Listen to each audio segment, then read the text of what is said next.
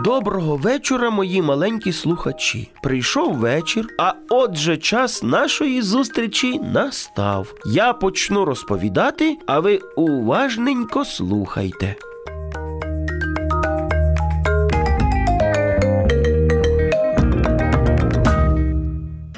Петрусь і Василько були дуже добрими друзями. Вони завжди ходили в гості один до одного. А ще вони вигадали обмінюватися іграшками, щоб іграшки не набридали. Ось і сьогодні Петрик прийшов до Василька обмінятися іграшкою. Привіт!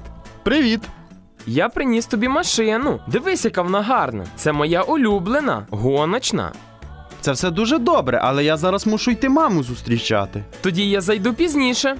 Та ні, зачекай мене тут, я швиденько. А щоб ти не нудьгував, я тобі зроблю чай з печивом. Гаразд, я почекаю. Треба сказати, що Петрусь зрадів такій пропозиції друга, бо був голодний. Тож, коли Василько пішов, Петрик відразу побіг на кухню пити чай. Фу, який же він солоний. Цей чай неможливо пити. Оце так Васька. Знає, що я люблю солодкий чай. Зробив мені солоний. Ну от навіщо? Петрик не знав, що йому й думати. Він, мабуть, знайшов собі нового друга, ще кращого. От і хоче, щоб зі мною посваритися. Треба йому помститися. Але як? Можливо, також насиплю йому солі в чашку. Але з якої він п'є чашки, я не знаю. Тоді він вирішив зламати велосипед, який стояв у коридорі. Та тільки він підійшов до нього і почав викручувати педалі, як тут двері відчинилися, і Василько з мамою зайшли у квартиру. А що це ти робиш біля мого велика? А ти навіщо зробив таке? А що я зробив? Насипав мені сіль у чай.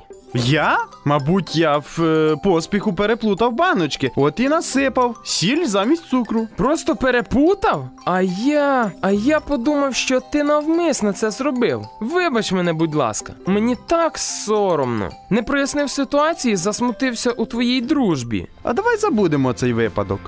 Давай і залишимось такими ж друзями. Ти ж мені машинку приніс, тож показуй. Ось вона, дивись, яка гарна. Пішли до мене в кімнату, і ти вибереш собі нову іграшку, яку захочеш. Пішли! Можна я візьму ось цю велику вантажівку? Бери, і давай ми зараз з тобою підемо на вулицю гратися. Вони пішли на вулицю і ще довго гралися. Тож малята, цініть дружбу і не ображайтеся передчасно. Бо коли невчасно прояснити ситуацію, можна накоїти невиправних помилок і навіть втратити друга. А я прощаюся з вами. До нових зустрічей. На добраніч.